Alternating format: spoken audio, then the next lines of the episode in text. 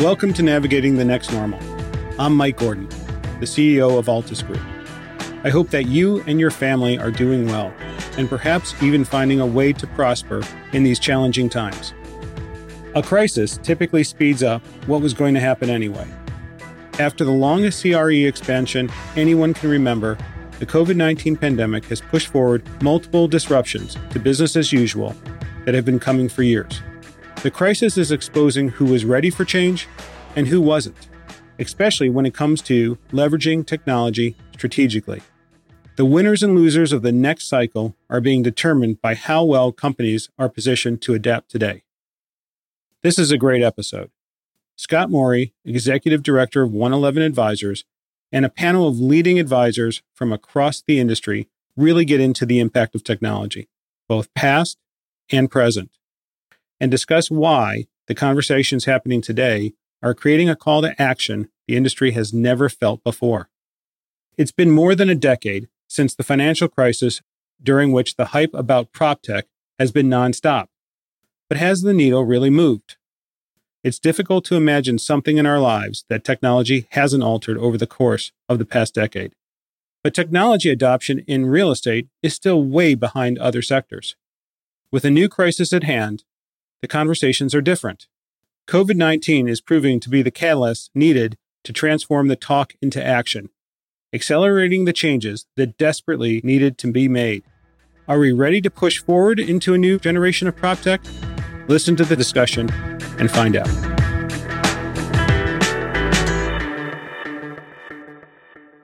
Hi, this is Scott Morey with 111 Advisors. We are beyond fortunate today, and I said earlier this might be better structured as a happy hour. We've got three amazing people that I consider both friends and foes at time, and we might all say that at different periods of the day or different times of the year. But I'm super excited. So, Dave Stanford, who's one of the founders of um, Real Foundations, and of course, I think your other title is Executive Managing Consultant. Uh, so, Dave, you and I have a long history. I'm thrilled to have you.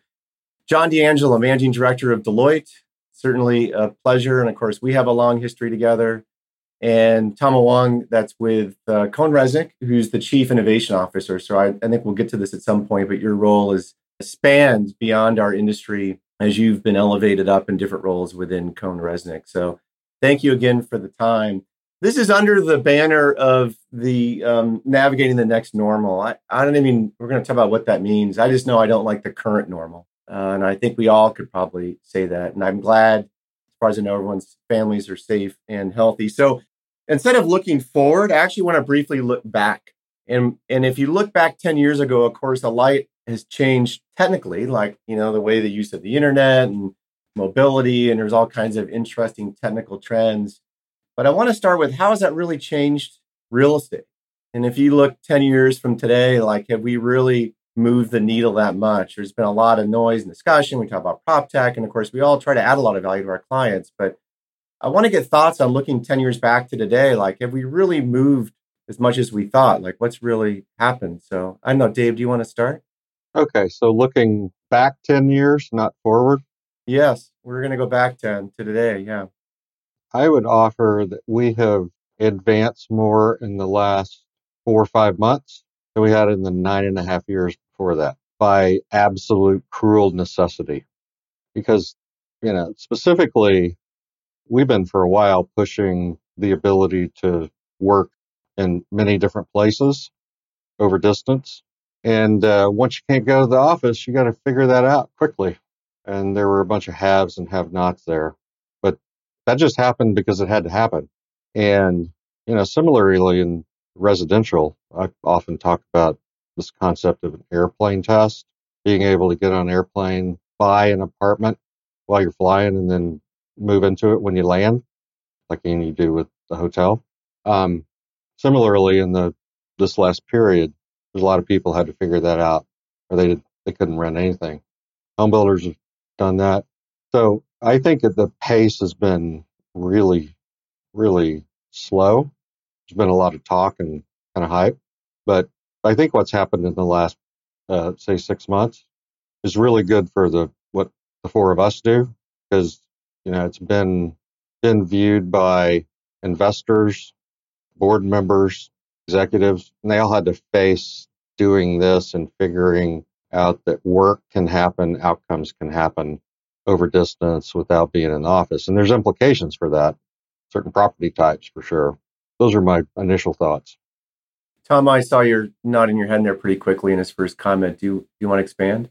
I work for an accounting firm, and trust me when I tell you that they, I mean, that is exactly what happened. Um, you know, we probably moved more than 10 years in the first 48 hours uh, when this all started. So, um, absolutely. I think there was a quick separation uh, from those that were prepared to those that were uh, playing catch up. So, definitely something that we saw. But it also stressed not just the technology aspects of companies or infrastructure aspects of, you know, where people were, how far along kind of your facilities you know strategy you were at and, and how flexible your, your work environment was. It also stressed the sense of community and team. Because if you had a corporate culture that was still tied to location that was still tied to a certain hierarchy of somebody sitting in an office and looking out over a pool of cubes that really hurt you as well so it wasn't just a technology shift that occurred but also really putting uh, into focus what your corporate culture was and how you worked and how you created team and community within your organizations. Those are great points, and thank you for sharing, John. I mean, Deloitte's ginormous, and and I've seen a bunch of research you guys have published, which has really been interesting. I think you're putting out content on a pretty frequent basis, but I mean, your views the same. Like, what what's it like for Deloitte, but equally important, you know, for your client base? Good question, Scott. And and I guess just echoing points that that David and Tama made. Um, you know, the, if you look back ten years, so much has happened. You know, since March. Uh, but you know, listen, there's there was interesting things that happened in you know our clients moving to the cloud from you know wondering if the cloud could be trusted, right? I mean, if you think about if you think about what 2010, we were having conversations that seem so laughable now um, you know, about how do you keep things secure. So some some good things happened, but you know, a lot of things just didn't. You know, if you if you think back to the global financial crisis with you know big um, uh, real estate investment managers that had to scramble to pull together data from you know hook and crook to answer investor questions that were coming in fast and furious. You know, it's like everybody kind of had amnesia for a bunch of years, and now those questions are coming in again, and they're having the same scramble. So the, the kinds of things that, that we're seeing are are an acceleration of trends that we were following, um, which I think is great. You know, sort of the thinking about uh, process and process automation and, and having processes be not dependent on people being in the same place. There's a, a wake up call that's been kind of fantastic about the importance of that. You know, because in the absence of something happening, you know, you kind of wake up and it's never the priority of the day. Um, and, and now it's, you know, been a topic that is, you know, much more in currency. Now there's other, other things to deal with is, is, is a lot of our clients are, are having, you know, big issues about, you know, are there, are they blowing debt covenants and who's going to pay rent? But I think there's kind of a lasting thing is both Tom and David said about, God, do we really need, you know, for ourselves, do we really need people to show up every day? Um, you know, can we work virtually? Can we engage with our residents or shoppers or tenants in a different way that's more consistent with the rest of their digital life. I think those conversations under the heading of, you know, never waste a crisis, those, those conversations and the awareness of those things, I think are going to have lasting benefits that are going to see a decade from now be very different than um, the, you know, the sort of pace of change from the last decade. Yeah. One thing, Scott, I would add just I'm excited about is like the world of real estate is going to be more convenient to customers. Um, we're already seeing this with like people going back to college and you know having to rent apartments or something. It's actually, for the most part, suddenly easier, less friction, and you know I hope to goodness that's going to continue. It's it's going to be really hard to take that away from consumers and customers going forward. And frankly, I think just for all of us in large, the world is going to be more convenient. There's going to be higher expectations. I think there was there was already a trend. I use the word alternative use And initially it was driven like everything is by economics where you had excess capacity. So you, you know, we'd go back, remember tick when retail, like temporary tenant income was like zero two decades ago or something, right? Yeah. And carts and kiosks and Simon got in it and it represents collectively, I'm my numbers are off, but five to eight percent of those companies' revenue is temporary tenant. Then they came up with pop-ups, which is a more glamorous, shorter term version. You go to office, not a new format, but repackaged, right? We would argue with WeWork. You look at Prologis investment in flex space or dark store or multifamily, where you had whole buildings that were single focus, student housing, conventional housing. I'm spinning stuff now by by unit, right, within multifamily. So there's this funky individual kind of tactical, more flexibility thing. But there's something else I want to go, Tom, to you said before this call when we were trading ideas, and you said something that that was incredibly insightful, and I wish I thought of it myself. But you were the language and your words were interesting. Smart buildings to safe buildings to healthy buildings to trusted buildings, and and there is this interesting sort of evolution or circular part of that. But as the pendulum like swung way over and we're going to swing back to where we were, like what's really going to happen? Like what's you talk about transparency. We talked about transparency 10 years ago in the last cycle, and the thirst for information now is greater than ever, right? But did we solve it? I think of what happened to security after 9 11 is going to be what happens to, say, uh, janitorial services or sanitation after this pandemic. You know, nobody is going to question a cleaning line item uh, on, on, on your balance sheet anymore. It's, it's just going to be whatever the cost, we have to do it.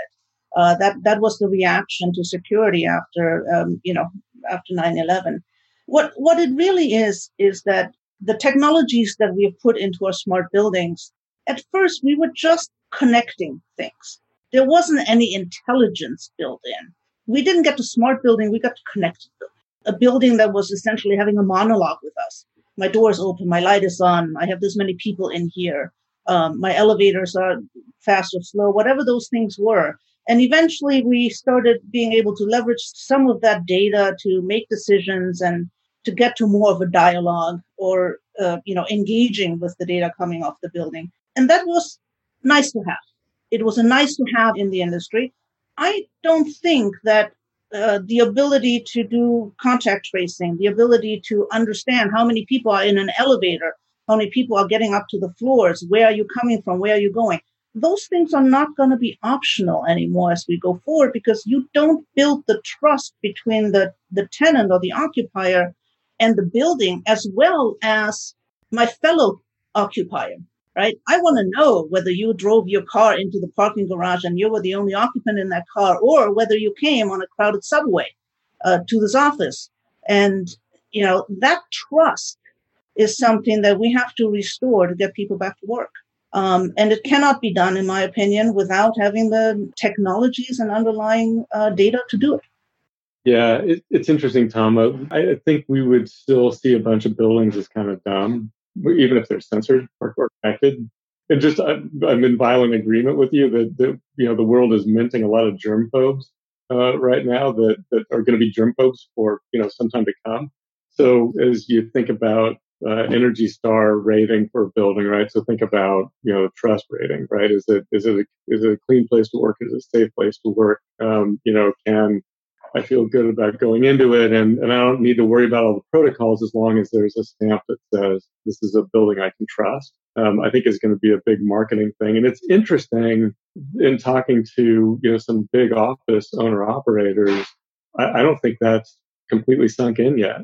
I don't know that they, not to out anybody, but I'm not sure they all get it yet. That that's it's it's not going to be something that they can. It's going to be sort of as cute as ESG seemed like, you know, from the energy level a decade ago when that seemed like it was optional. Um, you know, we'll look back and and realize anybody that thought this was an optional thing was was wrong. But I'm just I'm astounded by how little sensor data for people that have sensors, how little that data is being leveraged. Um, you know, really understand what's happening in a building or how to optimize the way a building works.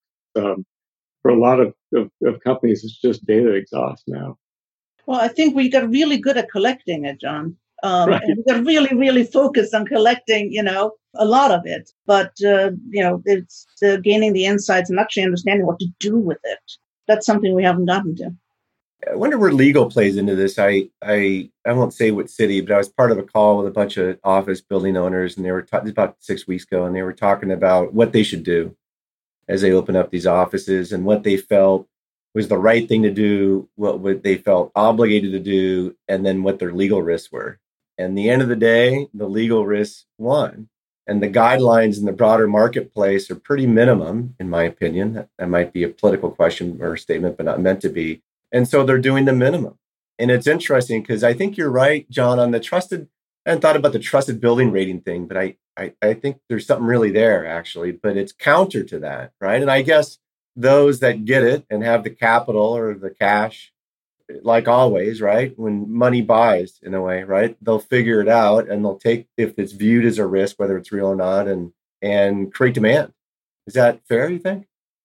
Yeah, listen, it's interesting that it's not all figured out now and that there is a very broad spectrum from we open the doors, you know, so you're welcome to come in to, you know, we're really going to control like the experience from, you know, who comes in, how they get on an elevator, how they get to a floor.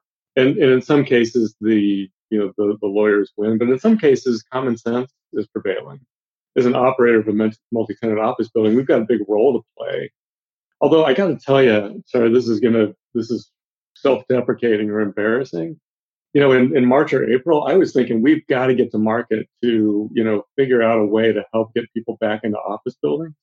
And it just, I'm, I'm laughing at myself now because it just, it seems like it's going to be 10 to 15% occupancy, you know, until there's a precipitous drop in cases or, and or a vaccine, probably a vaccine. I mean, we're not going to see people showing up in, in big numbers to office buildings until it's okay. So, you know, the the the protocols that are in place are probably it's probably okay for you know 10 to 15 percent occupancy. And what do you think, Dave? Let me go to you on the capital side. I mean, usually in cycles like this, we start to see movement. The CMBS market's being propped, in my opinion. It's all good, right, in the scheme of things, which is it's good for people and everything else. Mm-hmm. There's been no transactions. So I remember Zell going back a couple months. There's no way to price anything because no one's done anything to price anything. Yeah. Because everyone believes at some level things should be discounted. Now that excludes hospitality and retail, sort of its own unique category. But we've not seen a lot of enterprise level transactions, right? We're seeing some bankruptcies or threats of them on retail. But I mean, you've been through a couple of these cycles, and I was jealous of you in the early 90s when you were part of the RTC cycle. But what, what are your thoughts? Well, on the investor landlord side, I think it's still too early um, because there's just so much uncertainty and you know, the Fed and different central governments have just continue to print money to uh, make it okay. So that's one thing. We are seeing retailer bankruptcies. We're probably up to 50 now.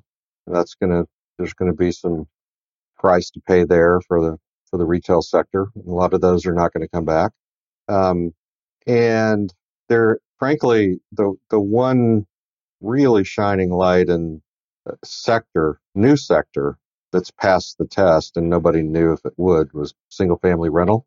And it's, you know, it's quite small, but during this period of time, uh, you saw a core open ended fund make a very large capital commitment to single family build to rent, which even two or three years ago would have sounded crazy. Unheard of. Um, and it certainly got our attention then. Single family rental is past the test, flying colors. Residential is doing okay for now, pretty strong, but you know there is a there's a mountain of angst behind that based on you know the assistance payments.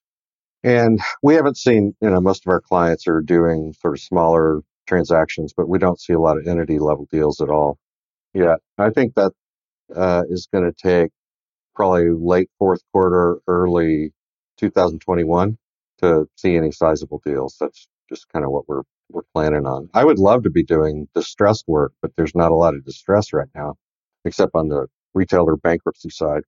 You know, it's interesting on the retail side. You look at the, the malls that were so dominant, and they're not so dominant, right? Uh, and that was even the A guys and the open shopping center guys are, are going to come out strong, right? And been performing, and they've got their own challenges. Uh, and then office, everyone going back, John, to your point, and Thomas is everyone's actually is no one knows where it's going to come out. You've got doomsdayers, and then you've got people saying in a year it's gonna it's we're gonna be back to where we were, and probably the reality is it's somewhere in that continuum, right? You're seeing a bit of a I don't want to call it an identity crisis, but the labels we've used, we might have to revisit them because, you know, a little bit about what David was talking about, the um, hospitality, right? If if you're a uh, urban university trying to bring students back and your triples have to turn into singles, your student housing is now the Airbnb is now the hotel that you can rent out for the school year. So our hospitality units are now student housing units. Um, our residential is is is now hospitality. These labels that we've given these assets, we're going to have to become much more flexible. You're looking at anchor stores going vacant in cities now converting to flex office space because we need more of it. Industrial is the new retail. I mean, everything is getting delivered. So that is something that whether it's from the investment side, whether it's from the data collection side, whether it is in terms of the technologies that we use to support these, we're going to have to really become much more flexible. Yeah, especially on the technology thing, because in the residential space, so we're seeing home builders that are building single family rentals, and some of them intend to manage them. And there are home builders that are very large multifamily, both developers and operators now. And just going back to the core technology platforms of the past, those things are not effective for these new asset classes. And then we have single family rental companies becoming home builders. And now up in Canada, there's a company that has announced that uh, they're just a rental housing platform. They go sort of across types of product. They have single family, multifamily, and they build stuff too, and they sell it. So Tom, to your point, that has implications on the operating model, on the talent, on the ability to control and report and, you know, have a handle. And it's also, and I've talked to a few securities analysts, REIT analysts about this. It's very confusing for the, the analyst community because they want direct specialization. And now those lines being blurred is asking, you know, lots of questions going back to John's point, I think everyone kind of said it, but you know, we're seeing the acceleration of existing trends. So you take, especially the retail was doing a lot of multifamily or office. You go last three years as they, you know, they started taking a beating in 2017 ish, right? Was when that really kind of got even harsher. It's interesting. But John, the question I have for you is around this shift in diversity, right? Because for a long time, you're right, Dave, like in the public markets, Vornado was the only one that was ever like mixed use and they loved them. And everyone else, they wanted you to be pure. And now it, it's crossed. So one is around the operating models. You tend to outsource when you're in new functional areas or asset types or geographies. But then, like, where do we stand, John? Your view, like prop tech and technology investment, and is it catching up? Can it? Er, do we have a huge new gap as a result of this? Like, what are you what are you thinking? Yeah, prop tech's such a it's such a funny thing, right? It's um the industry the industry can support some fraction of, of the investments in startups that we're seeing going into prop tech. So, I mean, the, the I, I got to tell you, Scott, the, the thing that is frustrating to a bunch of our clients is, is trying to make sense of, you know, who to pay attention to and, and what to adopt and, and how to have, it's almost like they're all having to be, you know, kind of not, not VCs thinking about a funnel, but, you know, the, the, like, Tama, the, the innovation title is is coming to the industry in a big way, and it's coming to the industry in a big way. I think just to make sense of some of this. So it listen, at some level, I'm I'm excited and energized by it. At some level, I'm now like a grumpy mid fifty year old, you know, wanting it to be less exuberant. Um, so I think there is a lot that is that is going to be long term beneficial. Um, I think in the in the times that we're in now, there's I think there's going to be a healthy requirement to focus on on what's going to succeed. So ideally, what happens is over the near term, midterm, there's sort of a culling of the herd to the things that that have made sense and that will make sense and that will survive. I mean, the list has gotten. You think about all the money that's gone out, and Dave, I go back in, in the old EY and then when Real Foundation started, and you guys were tracking 300 startups in 2000, which then was crazy, right? right. I remember that chart vividly. I've used it actually, by the way, but I give you credit. Uh-huh. And now we're guessing in North America there were 3,000. Globally, we don't really know Right. But but I bet most of us can maybe name a dozen, and out of that, maybe half a dozen that we think has value. And then we have less choice than the traditional players anyway. There's less property accounting ERP solutions, except for multifamily, right? You're seeing some emergence. But to me, there just seems like there's less choice. Like with all this money, yet we have less choice. You guys agree with that statement, or or am I wrong in my interpretation? Uh yeah, it's complicated. For the core basic blocking and tackling, I think there is less choice. There's certainly been less innovation. You know, MRI and Yardi are still doing good things. Entrata is sort of pushing limits. RealPage is breaking into new territory. You know, they continue to try to access the commercial market and the investment market. But the at the top end, I'll let D'Angelo talk more about the corporate occupier market. Um, we have more choice in the sort of development world. There's a couple of actual prop tech startups that are making a difference there. But a lot of the sort of the core controlling applications are getting pretty long in the tooth. Um, there's two or three on the horizon that, you know, hopefully will uh, uh, make some noise. And then it, that that complicates our clients' lives, y'all's clients' lives, by having to figure out all of this new stuff to connect to the old stuff that doesn't want to be connected. Um, so there's talk about APIs and being open, and you know there's a lot of mystery behind that. And frankly, there's some naivete with the prop tech vendors of thinking that all that stuff exists on the other side because they're trying to do the right thing and they're open, they want to integrate, but you know, many times they're met with this hard wall and the owners and operators are suffering from that. John, I don't know what you're seeing on the sort of the corporate side. Yeah, listen, I think it's I think it's a similar story that there are some platforms that are that are long in the tooth, and, and there's a bunch of, of, of giant occupiers that are still trying to make sense of of their data thinking about the question about operating model or operations, I think the, the thing that's probably more promising is people really thinking about what work they need to perform themselves.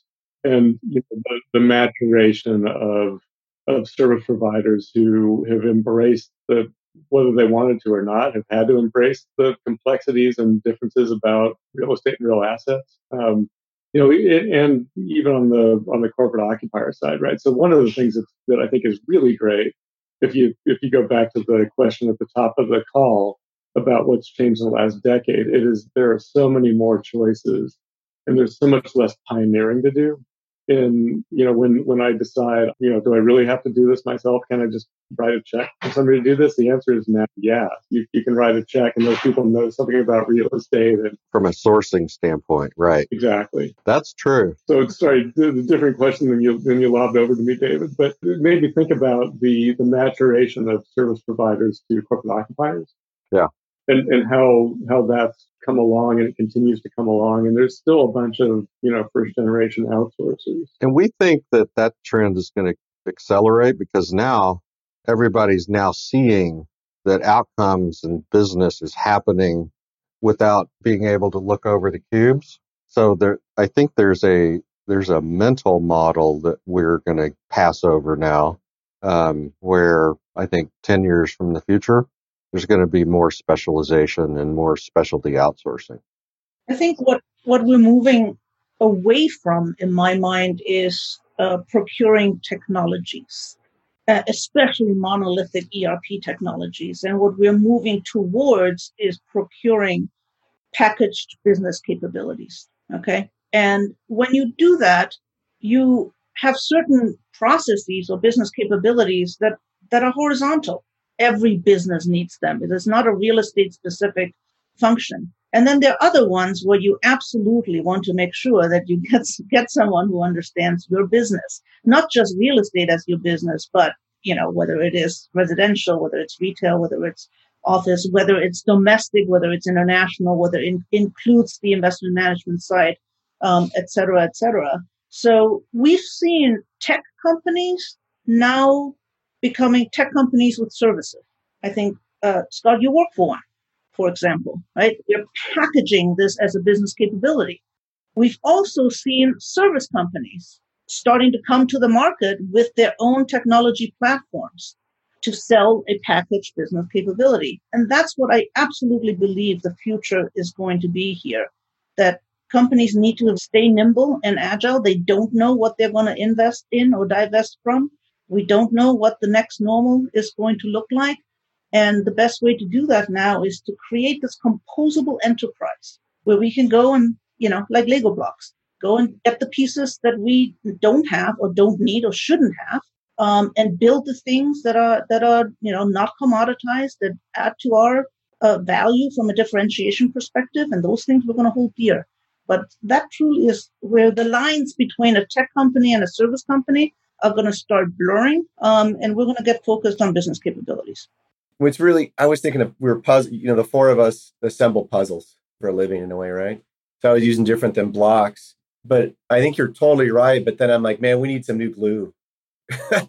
Because the environment's even going to get more complicated and the demand's up, but it's harder to get and even more harder kind of under that model today, maybe, or I'm, I just don't see it yet, right? Is that, Dave, you're nodding your head. Is that fair? I, I think way? so. I mean, if you look at it, all of the, this prop tech and most of real estate is driven by the concept of this simple thing called lease.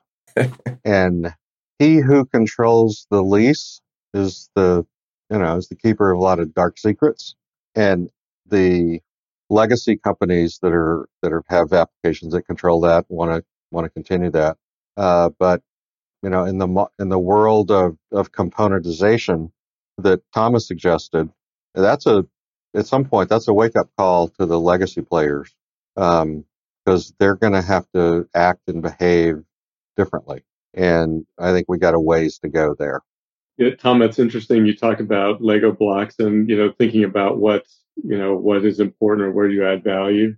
It's surprising to me if I think back in, in David and, and Scott, you knew me when I was you know a young butt consultant um, with no you gray started hair. when you were like 14, right? Yes, exactly, something like that. you know, but but then I, I, thought, you know, boy, the, the CEO and the COO, you know, the, the you, you think, well, they've got it all figured out and then and then you start having conversations. You, you you progress in your career, and you start having conversations with them, and you realize they don't all have it all figured out. And, one of the things that amazes me is how common it is that the the senior leadership of a company haven't stopped and thought about, you know, what is it that we do that, that's really important? What what what really adds value? What are the things that you know the are the most valuable activities for us to do, and what are the things that are you know, kind of commodity in nature and we do them, but, you know, we haven't thought about them and they don't really add value. They just have to get done. Just that, that simple conversation. Um, it, it's surprising to me how, how relatively rare it is that, that a, you know, senior leadership team or a board has had that conversation. But I think, John, we're seeing a new generation of CEOs that are. It's the minority. But again, going back, what changed 10 years ago today? We didn't have any 10 years ago. And I don't want to go by name in fairness or whatever. I'd like to, but I'm not. There's some really smart people out there that are kind of the I view the new generation CEOs that are asking, that are pushing, that are more innovative. It's always got a ways to go, but man, it's it's light years from where it was before. So at least you know it's it's happening. But I totally agree to you. The majority aren't still right. Yeah, I mean, it's just that it's it's never the priority of the day to stop and think about, you know, what's really core and critical to our business, what's strategic, what should we index on, what should we let go of.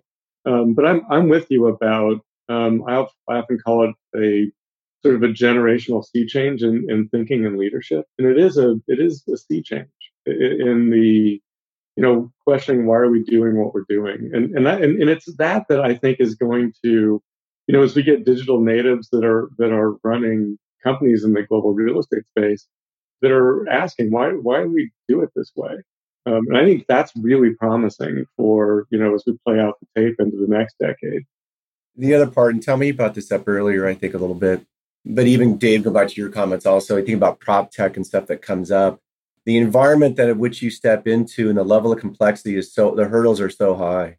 Like you look at the capital flow globally and you say okay i'm solving this problem but in this region. And and the nuances of that even though it's so funny we're investing this money and the market is in prop tech some ways we're we've stifled innovation in a way right? Just the complexities of the market. I, I don't know. Yeah, well, the one thing that we've started seeing is the emergence of what's been hiding in plain sight. Um, if you think about the world of real estate, Excel is the system of choice for a large majority. So that means Microsoft. And for many, many, many years, the way to communicate has been Outlook. Uh, but most of, I think the large majority of our clients have moved to the cloud, some version of Microsoft 365. And there's all of these tools out there that um, really enable a, knowledge exchange, a better way of working. And it's a Tama, what you pointed out with the sort of the horizontal technology. Microsoft figured out a lot of this stuff. Most companies, when they license M365, they own it all.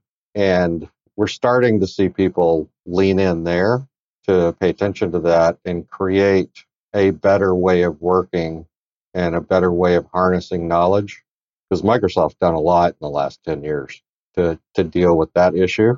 And in many cases, that doesn't require new licenses. It requires the executives, like at the very top, to buy into that and lead that change. But you know, that is that's some powerful stuff that's available there for everybody. Most cases right now. And I think that's the thing that has really changed since March, uh, David. I, I absolutely believe that we're we're starting to move beyond a product to an experience. We're starting to move beyond a department to just cross-functional talent, no matter where it sits. And these technologies are giving us access to it. Surprisingly, because of that, my email volume has gone down 75 plus percent. I just don't get email anymore because we're connected in, in, in different ways. And I have young children and I, I get, I get, um, kind of like a itchy or the hair in the back of my neck stands up when I, you know, check on their Chromebooks and there's something like, you know, 87 unread messages. I'm like, there might be something really important. Your teacher wants you to read the email and they're looking at me going, why would I read my email? It's all in my, in my stream. It's all in my chat. They're having this reaction because they don't understand what my anxiety is. Hmm.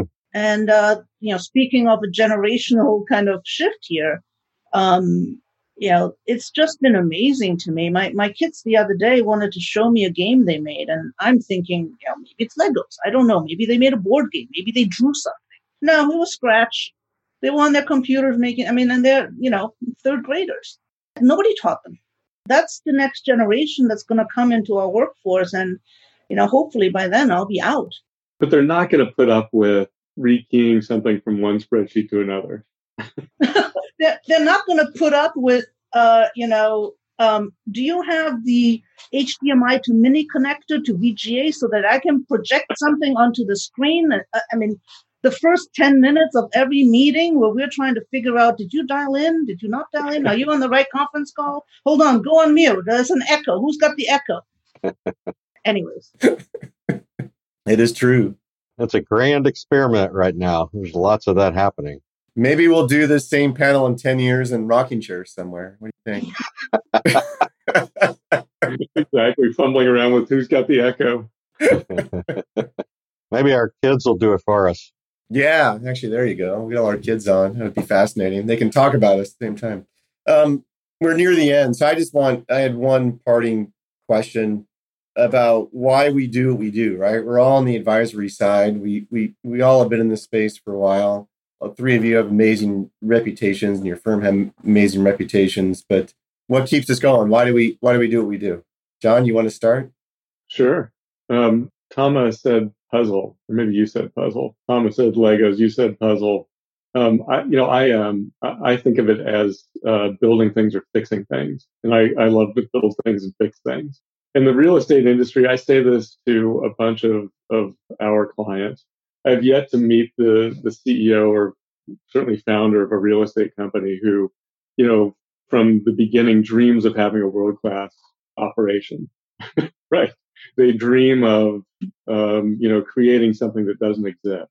And I and I love being around those people, but you know, I, I also I also love helping them uh, build a, a great operation. And and as long as the personalities in real estate don't change, and I, I can't imagine they're going to change, um, you know, it's been super rewarding to, you know, they, they, they also don't hate money. Um, so you know, there's a there's something in it for showing them that there's real money to be gained or lost in, in how they run a business. So, I mean, what what keeps driving me is, you know, there's there's so much wood to chop in in this regard in the real estate industry that I want to accomplish something. Um, you know, still right. I, I feel like I've done a lot, but it feels like there's so much more to do and you know maybe uh, I'm not going to write out my career having done it all, but um, there's there's there's there's a lot that keeps me going. There's still a lot to do.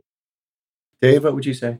Yeah, it's crazy. I've been now count the years now. You don't like to hear the number.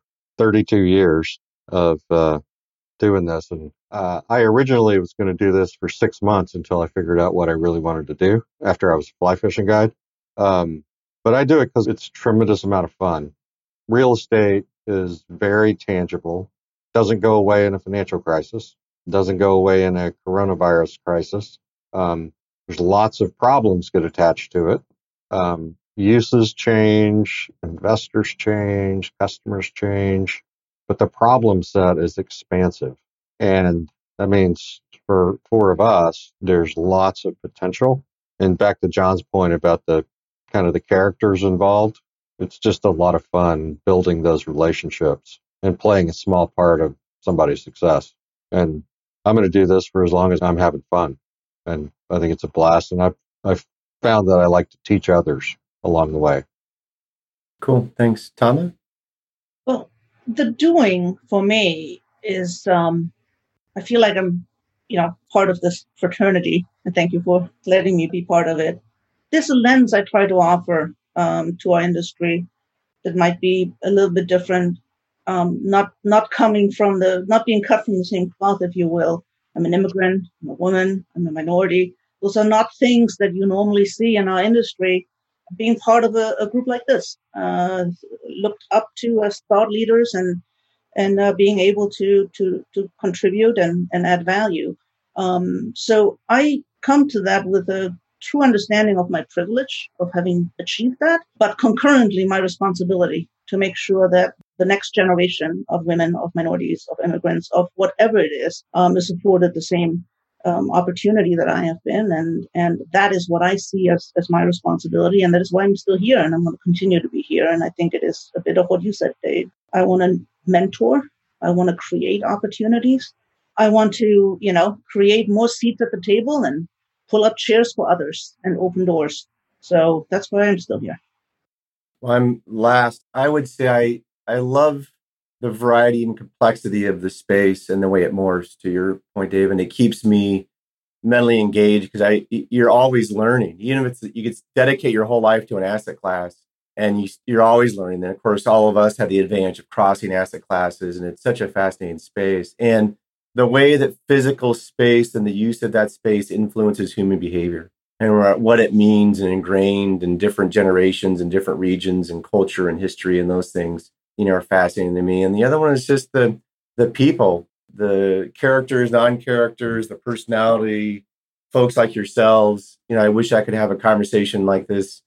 This is the first for the four of us ever i think sort of talking. We should do this every week on a happy hour and and have these same things because I learned a whole bunch and some ideas that I hadn't heard before. So anyway, with that, I want to thank you all for your time. I I know our paths will cross again, so I'm excited about that. I really appreciate the time and the willingness to participate, and uh, wish you all well. Thanks for pulling this together. Yeah, Yeah, thanks. It was a lot of fun.